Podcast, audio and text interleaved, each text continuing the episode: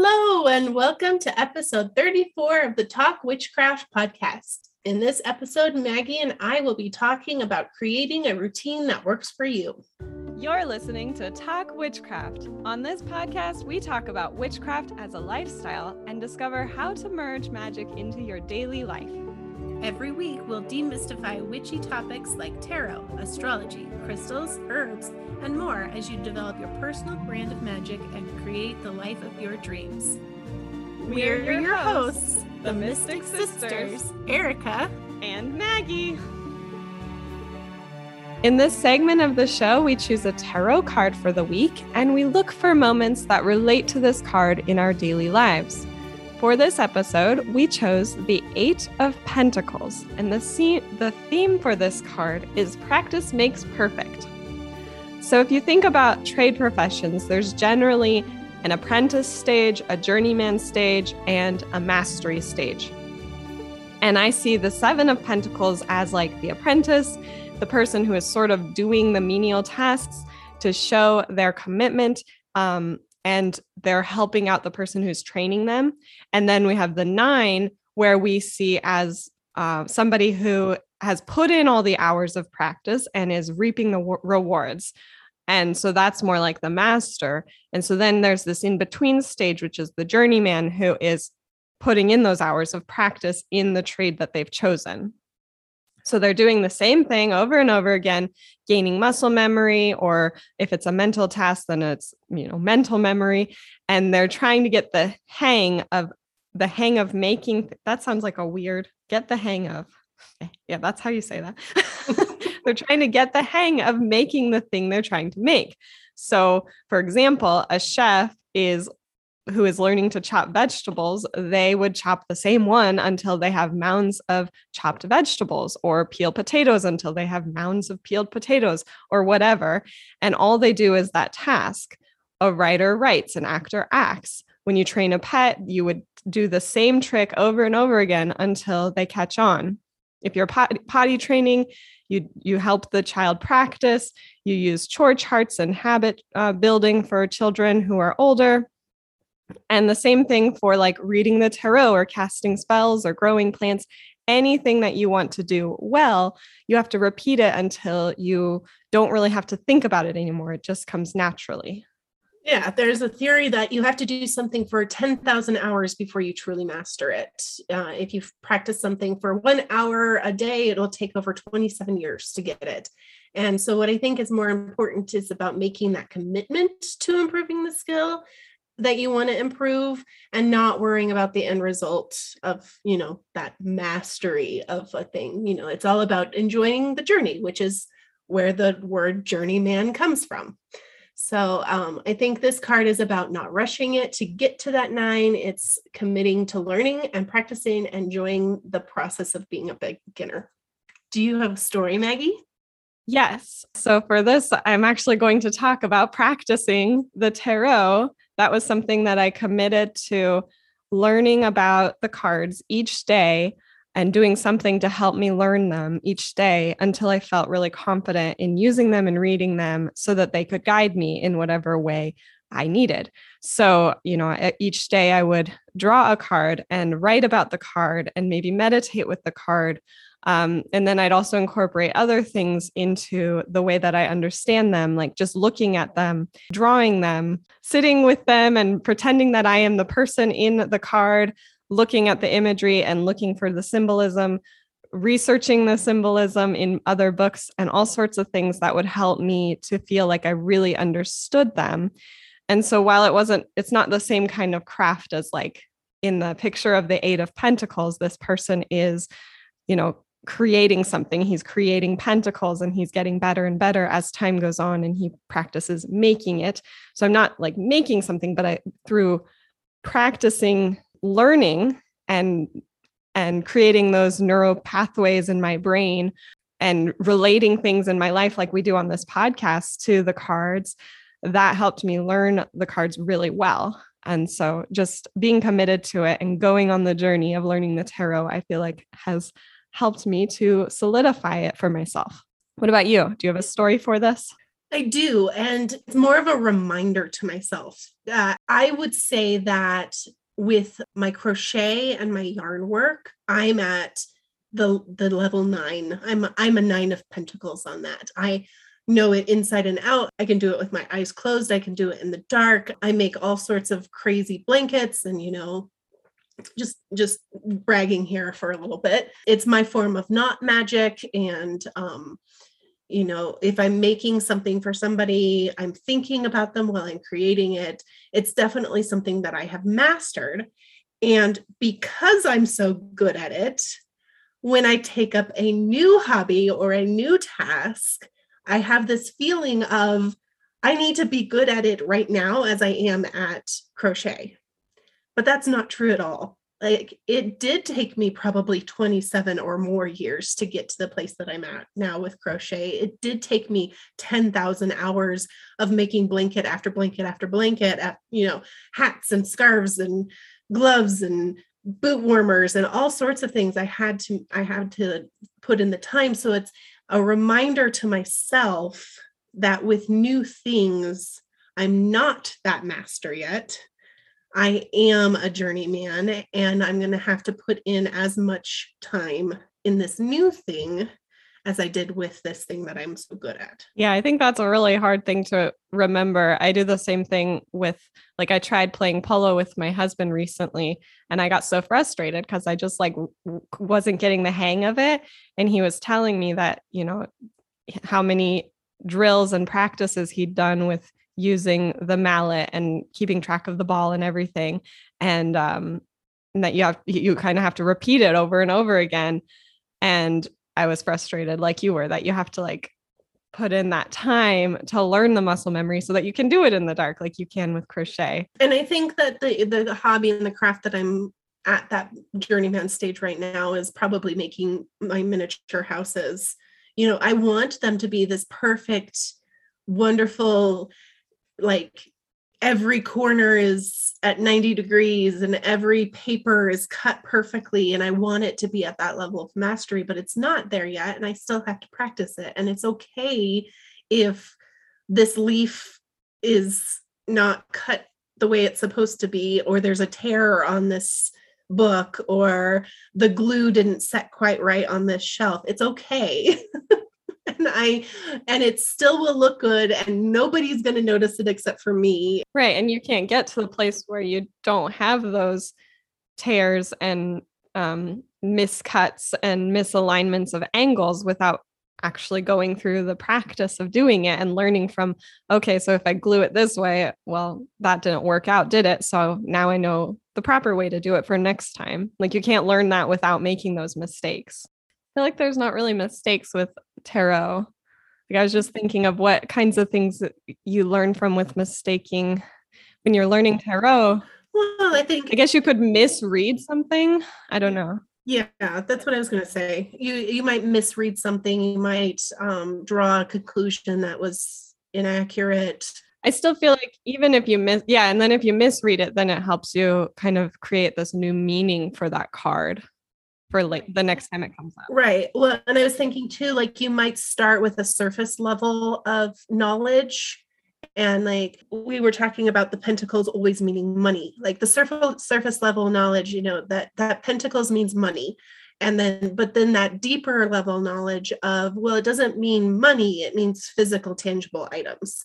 And so, but it took time for you to get to that realization. Right. And anytime that you miss a message that the card is giving you, it um, then that adds to your understanding for the next time, or you get a new message that you hadn't learned before.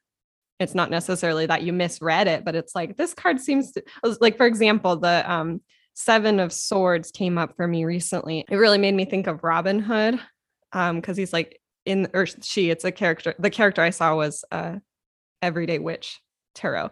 And she's like, it seems like she's stealing from someone who's wealthy and um, taking it for like, not for personal gain. So it made me think of Robin Hood, which isn't usually thought of with that card. But now that's kind of been incorporated into my meaning of that card, is that idea of like, steal from the rich and give to the poor.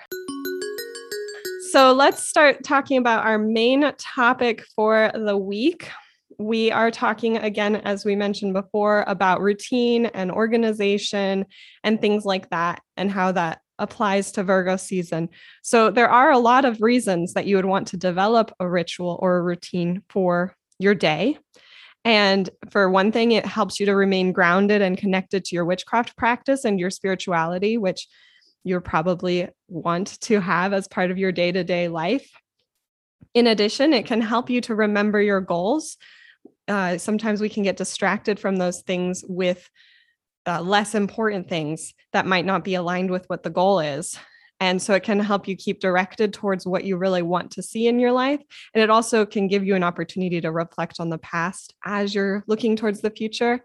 And finally, a daily ritual can give you this opportunity to de-stress and relax and um, help you to connect more with your intuition in the process. Yeah, you know, so for many people, morning and or evening times are available to fill with spiritual work, or, you know, generally this is the time outside of your daily work routine and other commute commitments. And so uh, it's also likely that you've already done some sort of routine for waking up or going to sleep, you know, brushing your teeth or making your bed or drinking water, making coffee, all sorts of things for getting the day ended or started.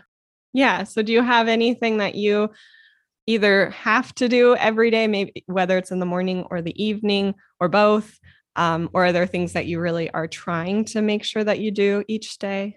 Um, yes. So my mornings are usually spent focusing on getting my work bag ready. I put together my lunch, I make coffee, I fill up my water bottle, I gather all of my things that I'm going to need for the day. And it's definitely turned into a routine of silliness. I think, I think back to when you were talking about how you missed your tea routine, the one time that you've ever missed it, and it was horrible.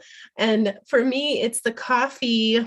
So I have to open the top of the coffee pot, take out the reusable filler, dump the old grounds into the trash, wash out the filter, put it back in, put the coffee in. Then I can take the carafe, because then I swing the like little nozzle that shoots the water out into the grounds away so that I can pour the water in.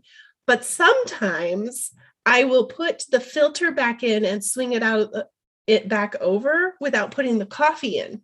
And then I'll go fill up the carafe. And then I, like, and then I have to do things out of order. And it's like such a small, stupid little thing, but it messes up the whole routine. And so I, I try to not let it b- bother me, but it just feels like, oh, I did it again, or man, that's not what I was supposed to do. My evening routines are harder. I fall into the A D H D executive function slump of just sitting in front of the T V for the entire evening, because I can't, my brain won't make a decision on what to do. And I know that there are so many things that I would rather be doing than just sitting in front of the T V. I'd like to read. I'd like to work on the miniatures. I'd like to learn some more about herbs. I'd like to do yoga. There's so many things that I want to do with my evening to kind of wind down, but I end up just sitting in front of the T V. So that's something that is a, always a struggle for me. And I've been working on for a long time um, to kind of fix and break out of, but it's just so much easier to just sit on that couch. Yeah. Yeah. And when you have, it's sort of like a, what's the phrase? Something of riches. Isn't there a phrase, something about a plethora of riches? Probably. I don't know what you're referring to though. you, you do, you know it. I'm going to look it up. A gaggle of Richards. I don't even know how to search for it. Embarrassment.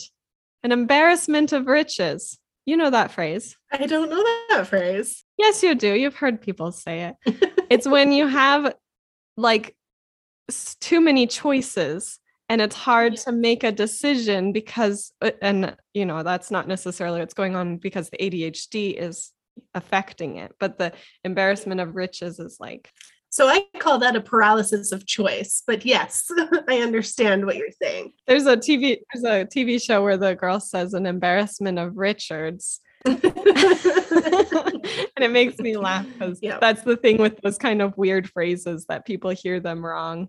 yeah, I, I do. I have an embarrassment of riches. I've got too many things that I can do and not enough brain power to make a choice on what to do.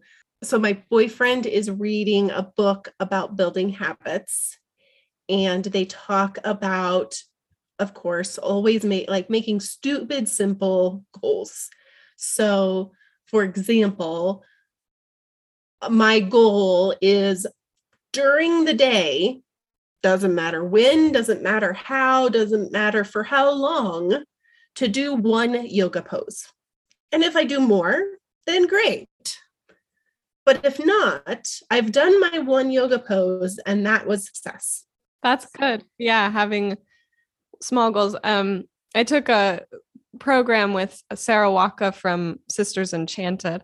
And that was one of the things she talked about, is having like several different levels of goals. So you have like a really easy one that you're pretty sure you can do. Like it's really simple to get it done, not too much like effort that you have to put into. And then like a middle one. And then one that's like, you're going to break out the champagne because you just like accomplished something so huge for yourself.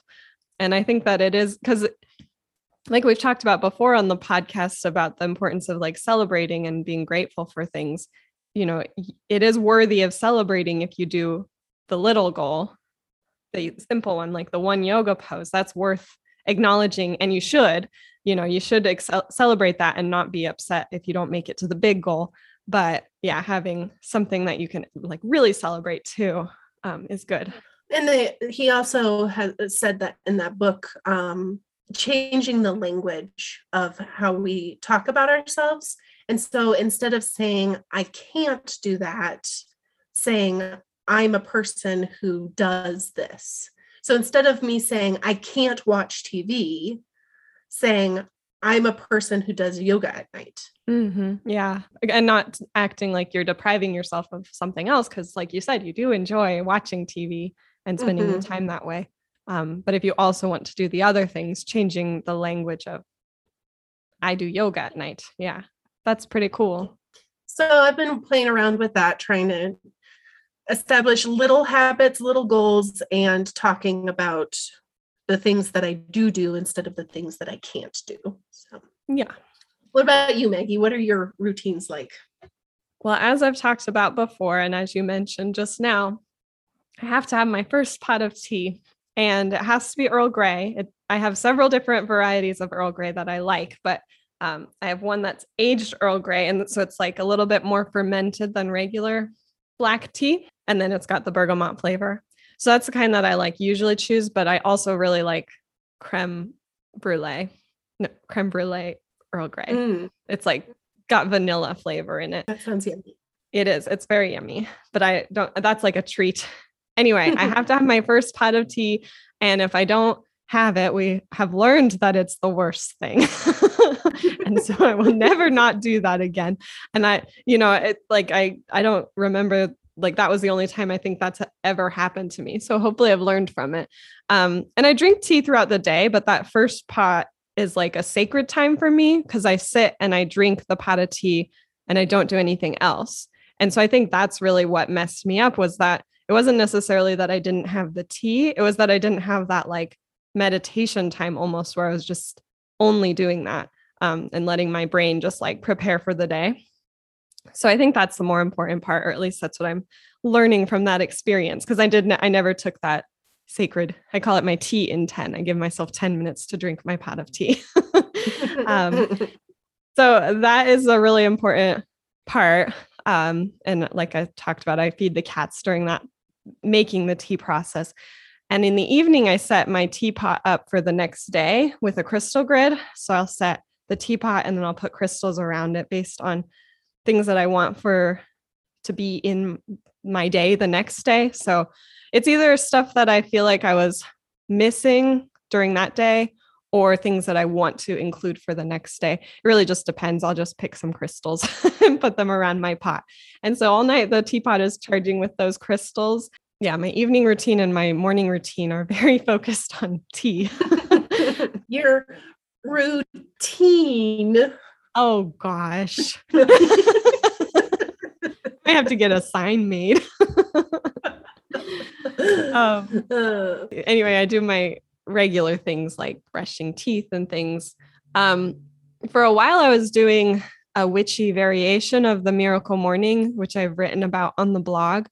And something that I learned from that was basically that that's kind of like business guru, like word salad. Some, some, you know, it kind of goes into that category of like, this is what all successful people do. And so I was, I kind of transformed it into what works for me. And, you know, I'm not saying that it doesn't work for some people. Some people do think of the Miracle Morning as a miracle, but I, that's kind of what I learned was like doing this was just like putting so much pressure on myself to do something that wasn't something that I designed. And so I think it's important to figure out like what you want your day to look like and what's important for your health and incorporating that into your daily routines. Yeah, I think that the Miracle Morning, the ten or the all of those blogs we've talked about with like how to set your your Sunday up for a successful week, all of that is definitely related back to the capitalism model of productivity and um, getting that done. And there's nothing wrong with that if that's the world that you live in. Uh, you know, those those things can make you successful. The the idea is if it's not making you successful, you can change it. That's okay too. And that goes back to what we've talked about with Virgo being a mutable sign, figuring out what changes you can make that fit, that work for you, will improve things for you, um, instead of like trying to fit yourself into a rigid structure, building a structure that works for you and being willing to let that routine shift. For example, I don't always sit in the same place when I have my tea and ten. So there is the structure of needing to have that pot of tea and give myself those minutes each morning. But sometimes I'll sit in my kitchen. Sometimes I'll sit on the couch. Sometimes I'll take it back to bed and have a um, one of those bed trays set up for myself. Having like flexibility around the structure is important. But that works for me. And I don't want to say, because for some people, maybe it has to be, it has to be a certain way every day. So uh, I guess that's the whole thing. Like we've said, figuring it out for yourself.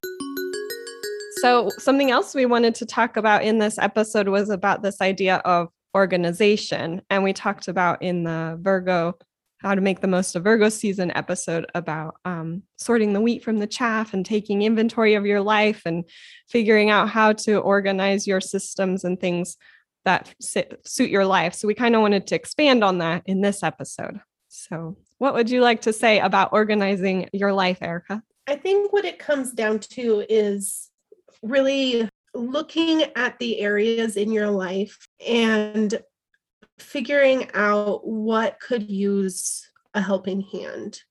And when you when we talk about organization, it usually is about organizing tangible things and items. And it's not so much about, you know, organizing your friends or, or you know, it's it it's setting up systems to make your life easier.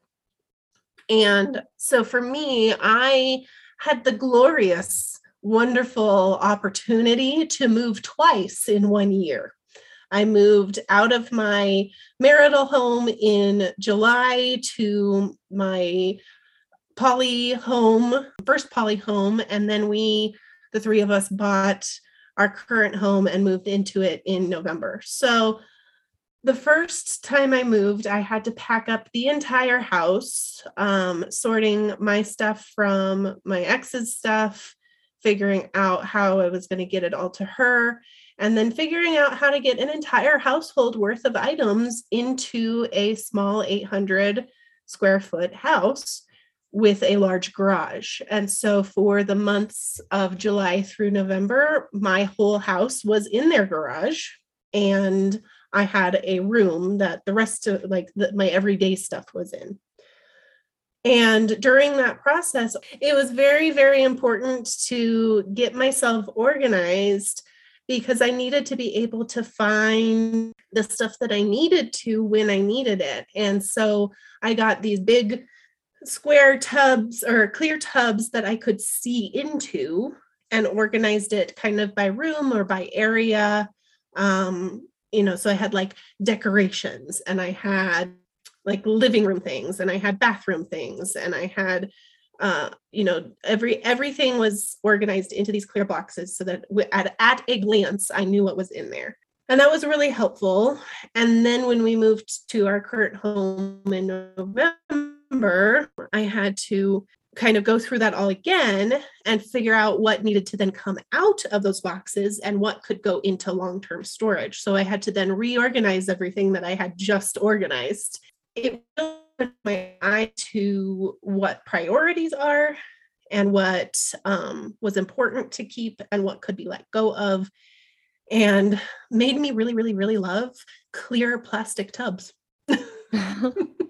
Makes me want to get clear plastic tubs because we have those like black bins that have the yellow lids and they stack really nicely. And they're really like, you know, they, um, they're really structural, so they don't break or anything very easily, but you, I, we can't see anything in them. So and for that, I would say that you would just have to invest in a label maker or duct tape with Sharpie and just label it really well. Yeah. Um, that's the other thing is that I'm not afraid of labeling things anymore. It's, it just makes it so much easier when you just can see like, this is what this is for, or this is what this has. And you don't have to question, you don't have to guess. Yeah. Our problem is that some of those bins we've had for so long and we've changed them. So there's like, it'll say like camping, dive stuff, climbing stuff, like all these kitchen, like it'll say like everything. And we didn't like cross it off. So we have to do better about that. I think the last time Dana organized the garage recently, and I think the last time he did a good job of like really being intentional about how things were labeled. Um, but yeah, we kind of had the opposite thing of when you moved from the house before you got the divorce into the smaller house. Ours was that we went from like a tiny one bedroom apartment to a big house. And so organizing things was like figuring out like something that we had kind of tucked away in a closet for so long. Like, where does this go? We can put it out. And it was kind of like fun, but it was also overwhelming. So for a long time, we just had the things that we had been using for so long, um, you know, that were out and we could see all the time in the smaller space.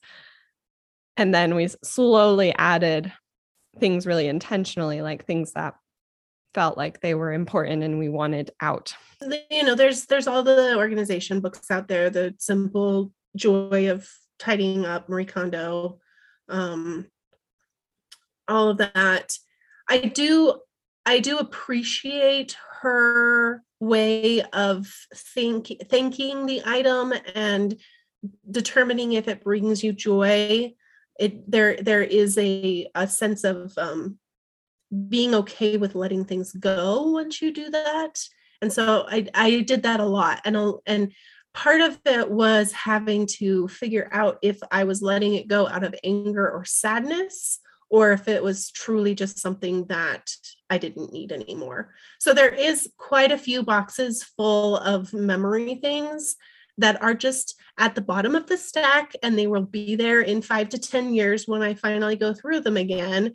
And when I go through them, if they still are bringing up that anger or that sadness, knowing that at that point, mm-hmm. it it's a true feeling. Yeah. And the, the, similarly, um, I mean, different, but you know, our, our grandmother, she would show, she was definitely, uh, her love language was gift giving. And so I have just so many things that she sent me over the years. And now that she's passed on, it's really hard to get rid of those things because there's not going to be, you know, new gifts coming. And so there's certain things that I'm like, I didn't necessarily want, but I loved that she sent them to me at the time and I kept. And now it's like so hard to get rid of those things, even though, you know, I don't use them or wear them or whatever it is, but because it's got that sentimental attachment more than just like. Yeah. I think we, we just recently, when you were here visiting, we went through all of her jewelry, and um, for me, I don't wear jewelry very often, um, if at all, and it's only on special occasions. And so I took things that fit into that category of, I could wear this for a special occasion. I took um, our great grandmother Nanny's uh, uh, freshwater pearls, because those are things that I would wear, and I have a set of my own. Um, but what I did take, and what I found about myself as we've been going through all of these getting rid of moments, is that what was more important to me was their furniture. And what, you know, like, I didn't want the everyday items, the jewelry, the clothing, the this, that, and the other thing. What I ended up with were the antiques, the heirlooms, the um, the things that were useful and pragmatic. And so the thing that I'm really excited about was that I got to keep Anna's jewelry box, jewelry tower, jewelry um, Eiffel Tower of craziness. Like, it is the tallest jewelry box I've ever seen. And it's one that has those doors that open and you can hang the um, necklaces on. It's got plate. It's got how many? It's down here. Seven drawers and a top that flips up.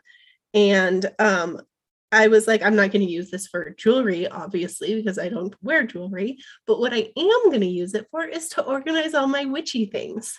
I know, that's such a good idea. Because right now it's just kind of a chaos and mess next to me right now. Um, and now I have a place where I can put my different sets of tarot cards, or I can put candles or different books or whatever. I've got a place now and I can organize it that way. Yeah, that's a really good idea to to see that. And I think that's just like in general, I think that's a big part of practicing witchcraft. So much of like what we see online these days is very much fueled by capitalism and like buying this, you know, you need this perfect witch cabinet to store your herbs in. But if you think about like the way our ancestors would have practiced, it was reusing what you already have or breathing new life into something. And a lot of that was partly to be secretive, because in some places witchcraft wasn't allowed. And so it was important to be really secretive and use everyday things in magical ways, like a jewelry box as a herb holder. But in in other ways, it was just like there wasn't somebody trying to sell you a witch cabinet, but people might have been t- selling you a jewelry cabinet. So yeah, I think that's like very in line with what witchcraft is about. We kind of got off topic with our organization, but I think that's okay. Hopefully this is interesting to our listeners. So let's let's regroup on talking about organizing witchy things and life things. So one thing that I've been I, I'm a tarot collector, so I've been really trying to figure out how to organize my tarot and oracle and L- Lenormand collection. For one thing, they don't all come in the same size boxes, so you can't always like get them nicely in places. And for another thing, there's a lot of them. And for another thing, they it's not very useful to have them stacked on top of each other, because then it's hard to actually use them, to take them out if you can't see what you have. So it's been kind of a challenge for me, I guess, like a, a fun puzzle. It's almost like Tetris to like figure out a way to display all of these different size boxes in a way that I can see all of them. And one thing I found was these boxes that I got at IKEA, they're just like things you hang on the wall and they're square. So it's nice because it's not set up for like a bookshelf, which has a specific size, but it's like you can put a lot of different things in it. And so the taller books that I have and the taller boxes that I have fit into it. So that's a good tip if you're looking for a way to to display them, because it, it looks nice, and then also to be able to see them all and organize them. And then another thing that I do with the tarot cards is the ones that I use frequently, because some of them I just bought because I wanted to support the artist, and it's, and I don't necessarily use them for divination purposes, but I keep the ones that I use frequently wrapped in cloths. So actually some of the things that I took from Anna's collection, our grandma, was her scarves and things. So I have wrapped some of my tarot decks in those, and then some that I've had from other things that I've purchased. And the ones that I use, I keep them in like a thing I got at Target. It's like a mesh um, mail organizer or something like that.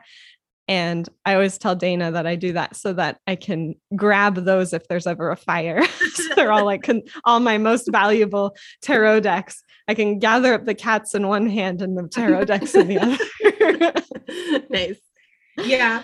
I, for organizing my uh, witchy things, I've collected little boxes. Um, I mean, who who doesn't collect little boxes, if we're quite honest? Um, so I put different things in them. I have a collection of rings that I use for divination, um, little quick yes, no questions. Each color represent um, represents a different answer or topic, and I can kind of store all of the, these rings that I've collected in that way that I don't wear. And then I have got, I've got a bowl with all of my crystals in it. I've got a box that contains um, all of the tools. So I've got a little broom. I've got all of my candles. I've got my uh, jars and baggies and satchel things all kind of just stored in this box. Um, that's got pretty sparkles on it. So it's, you know, it looks nice. My altar is actually made out of the shoe shelves that you get at Target that are made out of particle board, but I stack them on top of each other. So I've got two next to each other to make a big square, and then one on top to give me a little lift of shelves. And so that gives me a lot of storage. I've got the Llewellyn Sabat books there. I've got all of my tarot cards stacked up there. So, you know, it's just like Maggie mentioned, thinking outside of the box, looking at something that is intended to be used to store shoes, but is actually quite a sufficient altar. And and then having it useful for your practice, how you, the things that are important for your practice. So, you know, not necessarily collecting every single thing in the world that could possibly be associated with witchcraft, and just using, you know, putting together the things that you'll use and collecting things that you'll use in one area. Um, because that's, again, the capitalism thing. Witchcraft is really trendy right now. So there's a lot of people trying to sell us stuff, and some of it's not useful. Some of it's not based in spiritual uh, purposes. So if you're going to buy stuff, I think it's good to buy from people who actually practice, you know, like somebody who's an artist who is also a witch and knows what she's doing or what they're doing. Well, and it's also fun. Um, I mean, it's fun to go to Target and get something new and be like, I'm going to use this for this purpose. That's fun. Um, but what's also fun is that moment of looking around your house at what you already have, or going to a garage sale and seeing something and going like, oh, I could use that for this purpose. And there's just this little bit of joy of like, I thought outside the box and I was creative, and that's really cool. And then you want to share it and you want to show it off. And that might just be my external validation talking, but um, yeah, like, look how clever I was. Yep. There's fun in that as well. Yeah. Yeah, I think so. I guess the moral of the story is, is that organization is important, and you should do what is best for you and not what somebody tells you to do. Yeah. And sometimes it's helpful to see what other people are doing or hear, you know, some, to get ideas, and then, you know, applying that to how you practice the things you have, what you have available to you, or what you can easily find at Target or a garage sale or whatever, wherever you're looking. This episode is brought to you by marjoram. So as usual, Erica is going to tell us about the medicinal properties, and then I will come in with the magical properties. Marjoram's botanical name is Origanum majorana. It is mostly used as, with the leaves and the flowers. It is a Mediterranean plant that has been brought uh, over to Europe and the United States. And it is a perennial, so it will come back every year if you grow it outside, which is nice.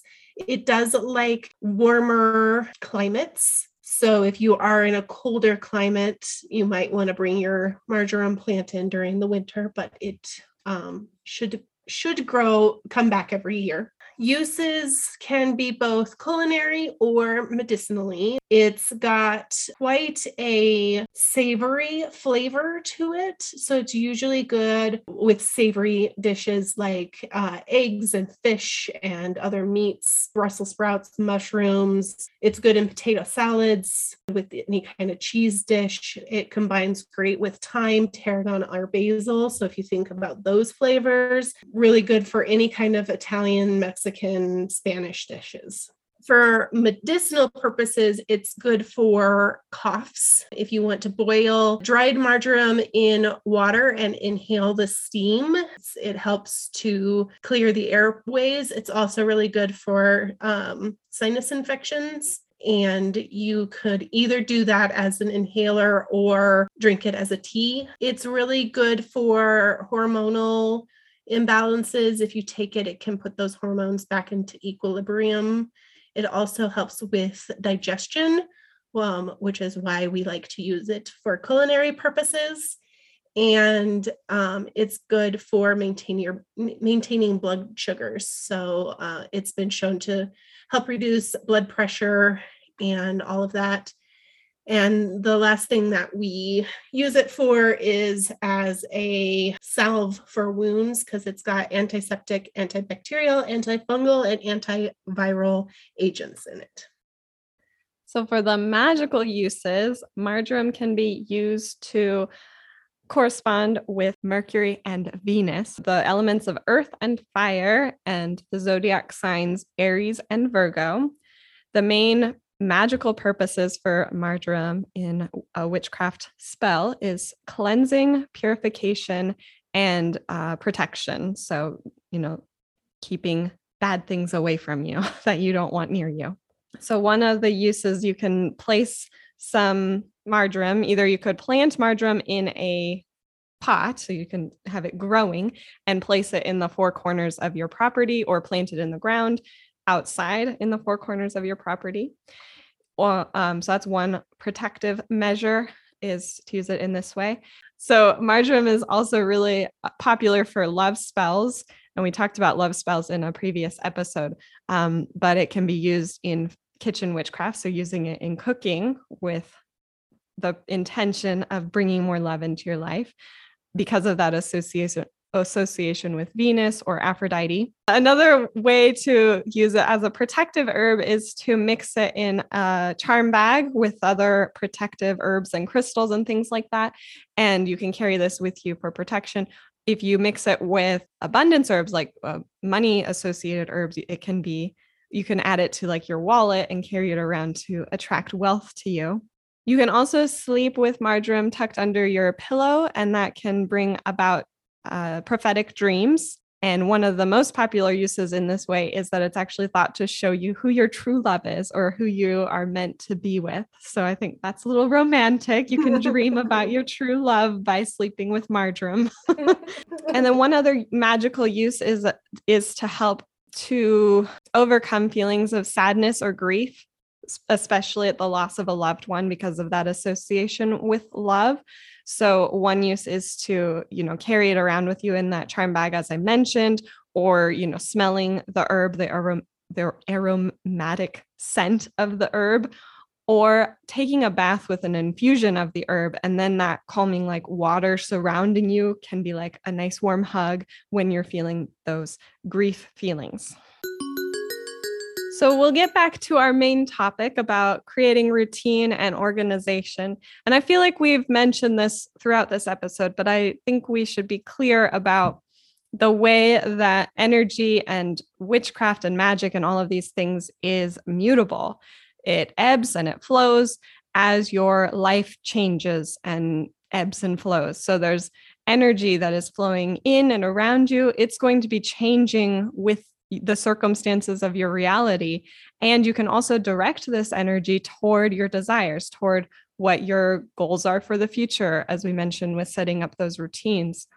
And in last week's episode, we talked about Virgo being a mutable sign. So it's really interesting because you kind of think about these structures and this organization as being really rigid and immovable, but that's not the healthiest way to create these systems for yourself, because there's so much fluidity in, um, in the world around us and the things that are happening in our lives. So when you're setting up these routines and establishing an organization system, doing that with this energy of Virgo, knowing that that structure is changeable based on what is best for you in each moment. So basically, when it feels good, it enhances your well-being. And so implementing these routines and organizations is, is a good thing to do. But when it feels hard or out of alignment, you could be open to implementing something that would work better. So let go of the need to push and work in all areas of your life all the time. Make space for fluidity in your craft and in your life. And so as long as you are keeping yourself in line with the vision that you hold for your life, and make those choices based on what best serves you, and you will always be on the right path. So we'll go ahead and talk about our moon phase assignment for this week. We are moving into a waning crescent phase, and the waning crescent is the time just before the new moon. So it's a, for me, I always think about it as this time of reflecting on the previous cycle. And, you know, you've kind of gone through the push of letting things go and releasing, doing those big banishment things that to get rid of the things that you don't want to see in your life anymore. And now it's just a time to rest and reflect and prepare for what the next intention is going to be. What's the, the next thing that you're working toward or doing in your life? So is there anything you want to share about what you're reflecting on about the previous four weeks? Things that went well, things that didn't go well, things that you're carrying into the next lunar cycle, things you're leaving behind. I came to the realization the other day that my default status is to assume that I'm not included or invited to things, because then if it comes out that I'm not included or invited, then I don't get hurt or disappointed. And that's probably not a good way to be. For example, it came up this week when Kim mentioned to Miles and I that her aunt had reached out to her, the family, about going to Cancun in February or March. And my assumption was, she's just letting us know that this is happening and I'm not invited to go to it. So instead of being disappointed that I couldn't go on a trip to Cancun, I just assumed that it was a statement of I'm going to Cancun for Kim, and not a invitation to, hey, Erica, do you want to go to Cancun? That's not how I should have assumed that conversation was going to go. I should have assumed that she was telling me that she wanted to in- me to be included in her family event because I'm part of her family now. Long story short, I'm going to try and let go of that initial response of I'm not included. I think that's a A D H D, everything's an A D H D thing, but the rejection sensitivity, I think, like preparing yourself, because that's such a visceral feeling of being rejected. And a lot of the time it's not even real. You know, we imagine it and it, we can feel it so extremely in the body. And so preparing yourself that you don't want to feel that way. So you automatically assume I'm not part of this as a protection mechanism, and, and, you know, letting go of that, that's kind of making yourself more vulnerable, which is, is good for a relationship of trust and love, is to be vulnerable with one another. So I think that's beautiful. So for the last four weeks, I've been really doing the Mumbles Academy thing. And so, and I've been working on, you know, letting go of perfectionism and a need to control everything. And Um, some people have noticed that I have opened the doors at two parts of it and um, have been registering accounts and things like that. And so I hadn't made a full announcement yet, but this is a good time to say that it is sort of open for parts of it. So, you know, if you've been a member before and you go in there, then it's not what you're expecting or what you've seen before. It's different. But if you're, if you want to, you can go in and explore what has been created so far. That's what I've been reflecting on for the last lunar cycle, is how the need for it to be really perfect and um, everything that I can see in my head. Like we've talked about last week about how once you have it in your head, it kind of already exists. And so it's hard to like actually create something that you think already exists, even if it doesn't. But letting go of the need for it to be perfect has made it so that it can actually exist in the world for people to come inside and see what I've made for them. So that's been a good realization that, you know, sometimes it's done is better than perfect, because done means that I can share it with people and, and I can interact with other witches in this thing that I've been imagining for so long. So it's been pretty exciting for me to have that realization. It's very exciting. And it's pretty nice, if I do say so myself. So it is. Everybody should go check it out right now. Stop, pause the podcast, go check it out. The membership area isn't open right now. It is the free portion of being able to go through uh, the first six lessons of Witchcraft one oh one, which is now the entirety of Witchcraft one oh one. Everyone can join as a wanderer at witch wanderer dot com.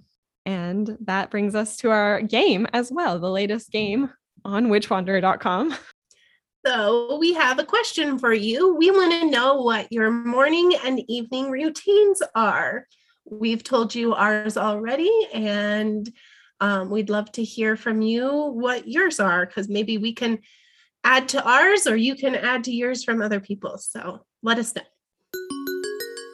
Over the next week, we'll be looking in our lives, Erica and I will, for uh, instances where we see the Nine of Pentacles. So this card is about, we talked about when at the beginning of the show, the state of being a master of a trade. So it's about accomplishment, refinement, independence, self-reliance, having put in all that work to be where you are in your knowledge and in your um, financial situation and in your family and all these different uh, kind of like at the top of your game. So it's about being resourceful, um, knowing that you are in control in some way, that you're secure in your life, in all the things you've done in your life.